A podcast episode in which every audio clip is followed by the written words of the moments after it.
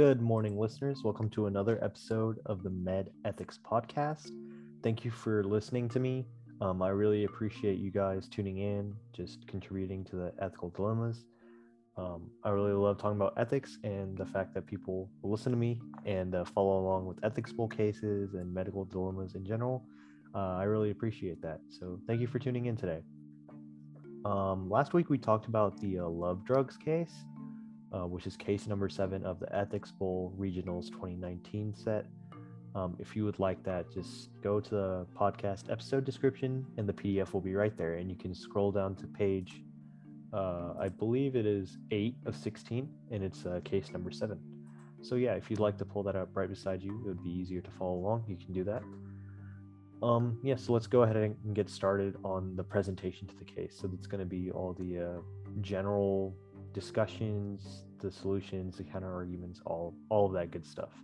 Yeah. So before I start the case, this is a I don't know if it's a disclaimer, but it's just a general note. So in this case, we're working under the assumption that love can be like an addiction. Some researchers believe that a narrow view of love addiction would hold that one can indeed be addicted to love, but only if these abnormal brain processes are present. So, in cases where love is addiction, like or an addiction, then using anti love drugs can be used to reduce addiction like tendencies because a healthy, loving marriage can have health benefits and be ad- advantageous for the couple uh, and their children, actually. Uh, children are a lot of times the main victims of door- divorce. So, using love drugs to bring a relationship together can be useful as well. Um, all right, let's go ahead and get started.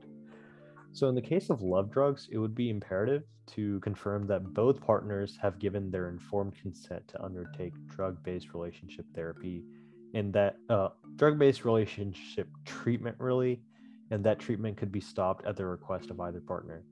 So, when, usually when it comes to things like romance, uh, uh, romantic relationships, intimacy, and love, c- uh, con- informed consent is just it's just the biggest thing. It's important in so many ways and there's just so many ethical principles that are tied to it like autonomy privacy um, all kinds of things. So to even to even think about starting a drug-based relationship treatment both partners need to consent both partners need to be informed on what they're consenting to and both partners should have the ability to ability to stop the treatment whenever they wish.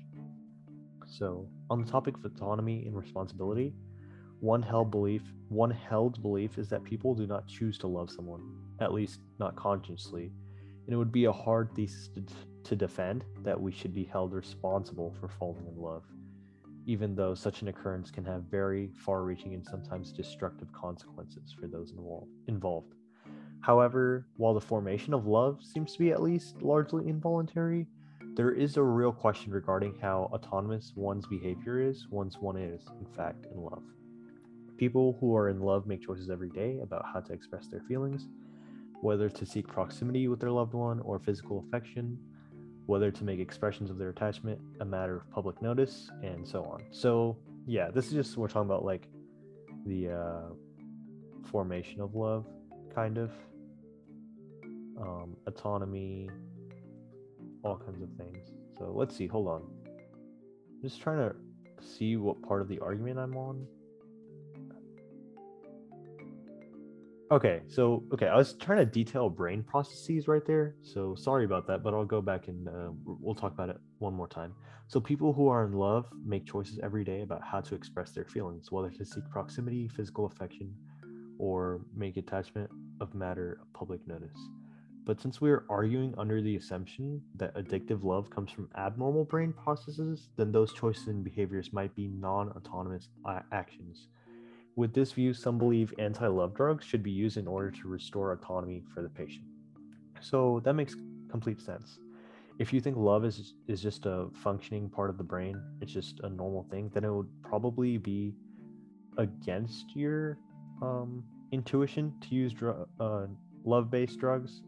But if you already believe that this kind of attachment to love is an abnormal brain process, then using anti love drugs would be would make total sense because we use drugs for so many other abnormal brain processes.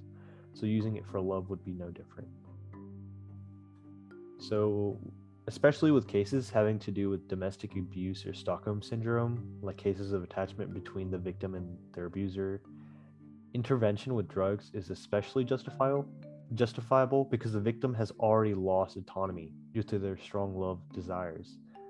So, causing them to sacrifice leaving in order to keep the romantic bond. So, at that point where that kind of syndrome develops in a in an individual, that's problematic and that's an abnormal brain process. So, using a drug there would be completely justifiable in order to get them out of that relationship. Um, all right. Next thing is while do while we do recognize that there is a gray area between cases of extreme behavior and normal functions with love, we believe that for someone or some people that there are cases where love is an addiction or addiction-like uh, sensation. In these cases, the drug would be used to try to restore normal neurophysiology using psychiatric drugs like oxytocin, used to reduce the reward individuals receive from being close to another person. So, um, yeah. So when it, when love is present in certain cases like this, where loving someone is, I I don't want to say unconventional because people have different types of love, but to the point where it's like Stockholm syndrome or domestic abuse, then there's definitely an abnormal abnormal brain process present there and it's addiction or addiction like so in that case trying to restore how your brain normally functions using drugs so you have better judgment of your relationships and uh and of your love desires uh i think uh i think that's actually very beneficial and should be done. So all right the next question is or the next argument is with this drug there would be need, there would be a need for conditions uh, for the ethical use of anti-love drugs and it would be taken under the guidance of trained professionals.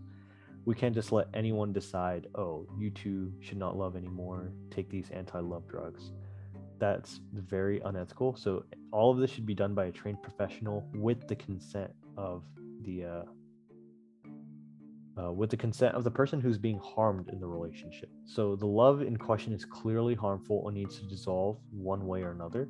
So that's one of the conditions. Another condition is the person would want to use this technology, so there would be no problematic violations of consent. The third one is the technology would help the person follow her higher her or his higher level goals and commitments instead of her or his lower level feelings. So a lot of times in these domestic abuse relationships, um, everything, your entire judgment is clouded based on the strong relationship you have with the abuser or the, uh, yeah, the abuser in the relationship. So you can't think clearly and understand that you need to get out of that relationship. So using an anti-love drug to just get rid of that facade could be extremely helpful. So you can leave that abusive relationship and proceed with your life in a healthy, beneficial way. And another condition is it might not be psychologically psychologically possible to overcome the perilous feelings without the help of anti-love biotechnology, or at least non-biotechnological methods had been already tried or thoroughly considered. So, yeah, there is definitely a strong backing for the use of anti-love drugs, but it's just we just have to make sure all the ethical conditions are met, and uh, it's really a case-by-case basis because in situations or scenarios of domestic abuse, it's obviously a yes. Yes, we want you to get out of that relationship so you can stop getting harmed. But in other cases, it's it's questionable and consent is more in play than anything else. So all right, we can move on to the next point. Um all right, so however however these researchers researchers that support anti-love drugs neglect the practical circumstantial issues very often associated with domestic abuse. So, if the victim is for some reason unable to remove themselves from the physical space of the relationship, and mis- administering anti love medication as a higher authority is eliminating any psychological capacity to tolerate the circumstance. So, the vulnerabilities associated with domestic violence may also predispose victims to a lack of social support community, and financial resources. Removing the neurochemicals that keep these victims in love with their partners in an abusive relationship without providing the means for the victim to physically leave that relationship space seems incredibly irresponsive. In order for love drugs to be used ethically, there needs to be a fifth criterion. The person can conceivably remove themselves from the relationship upon diminishment of love. So I think that might be one of the strongest points of the case. Um, not that it presents a really important point by itself, but it justifies the point before or it uh, it clarifies it. So not only do you need to diminish the love in a abusive relationship, but once that happens, you also need to give the victim the means to escape that relationship and don't just because if you don't, then that person no longer feels love but is still stuck in an abusive relationship and in a way that might be worse. So one primary use of love drugs could be for maintaining a marriage that already exists. Maintaining a good marriage can bring important benefits to the person in the marriage. So, this includes fewer diagnosed health problems over the long run and the short run, actually. So, while medical researchers indicate that a range of common therapies can indeed be effective in relieving couple distress in many situations, Research also indicates that a sizable percentage of couples fail to achieve significant gains from couple therapy or show significant deterioration after progress is made from such couples therapy. So, using love drugs could be a way to create results for marriage that will last. All right, so that's we're kind of shifting gears there. Uh, we're changing from talking about abusive relationships to ones where it's mutually agreed and love has diminished over time and we're trying to uh, reignite that love so it's beneficial for both individuals in the relationship and their health so in addition there is a moral case for love drugs centered on the idea of marital marital uh, autonomy which just means that couples should be free to shape their marriage in the way which best suits them so as long as you aren't harming yourself or someone else you should have a right to do what you will want to do with your body so if two if there's a couple and they're trying to strengthen their love desire or relationship for each other and they're not hurting anyone else, that is their right if both people agree, of course, to pursue that treatment. And um, no one should be able to stop them because of their autonomy that they hold together as a married couple.